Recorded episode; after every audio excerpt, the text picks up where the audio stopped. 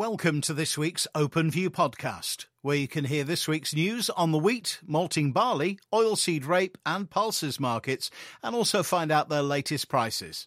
Starting with the wheat headlines for this week, the USDA reports neutral, but wheat and maize prices rise post report. Russia's unhappy with the export corridor, and global maize supply and demand reliant on the US South American production. Another USDA report is now behind us, which contained little in the way of surprises, with wheat and maize prices moving higher after their release. It was a classic rearranging the deck chairs exercise which posed more questions than answers. The trade will now focus on US and South American weather and planting progress. Developments in the Russian Ukrainian war will be monitored closely as the end to the second phase of the export corridor fast approaches, with every news headline hungrily devoured by the algorithms. Complaints are already being heard from Russia that the EU isn't doing enough to unlock Russian grain exports, which seems counterintuitive given reports of near record Russian monthly exports. The real issue for Russia is that a large percentage of the corridor exports are finding their way into the EU, which could result in the corridor agreement being terminated, albeit a little late in the day for this season at least. The flow of exports via the corridor has slowed, which may indicate that available supplies are already drying up, whilst the rhetoric around the West supplying arms to Ukraine is ramping up, resulting in renewed nuclear threats from Putin and his cohorts.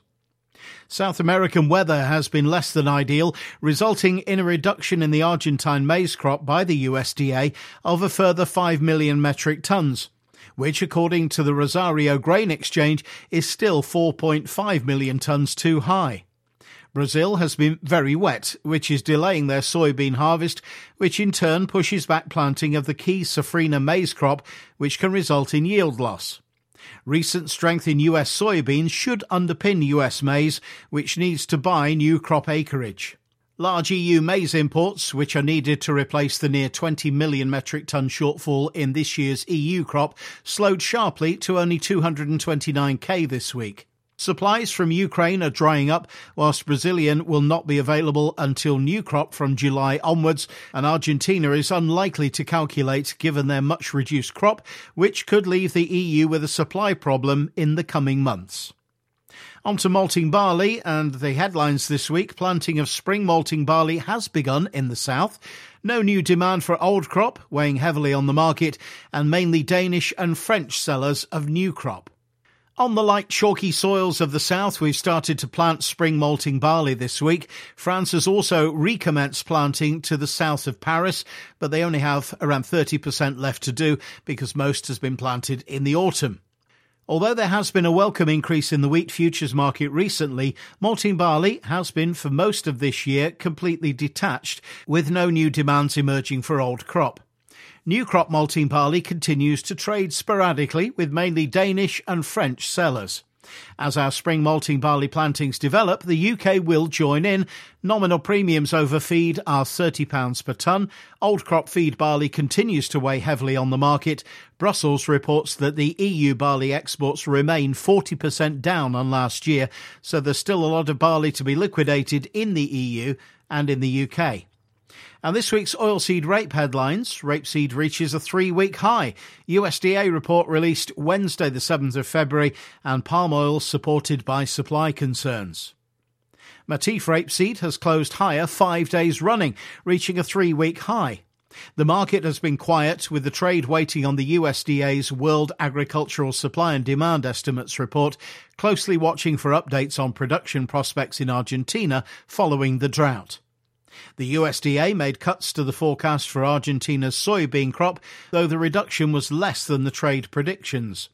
Argentina's production was cut by 4.5 million tonnes from January's estimate to 41 million tonnes.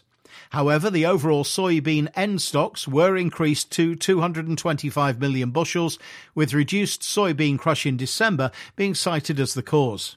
In reaction, Chicago soybeans have been mixed, briefly turning lower following the release before returning to positive territory. And palm oil closed at a one month high on Wednesday, supported by supply concerns as Indonesia planned to suspend some existing export permits and following forecasts of smaller Malaysian stockpiles. A Reuters survey showed Malaysia's palm oil inventories at the end of January to slip to a five month low of 2.18 million tonnes as production plummeted, attributed to weather vagaries and public holidays. Demand is also expected to improve ahead of Ramadan in March. And finally, the grain and oilseed price indicator, starting with feed wheat for March, £228, May 230, feed barley for March 205, May 207, oilseed rape for March 464 to 469, May 466 to 471. Thanks for listening. To find out more or to get our OpenView email, please speak to your regular Openfield contact or email us at communications at openfield.co.uk.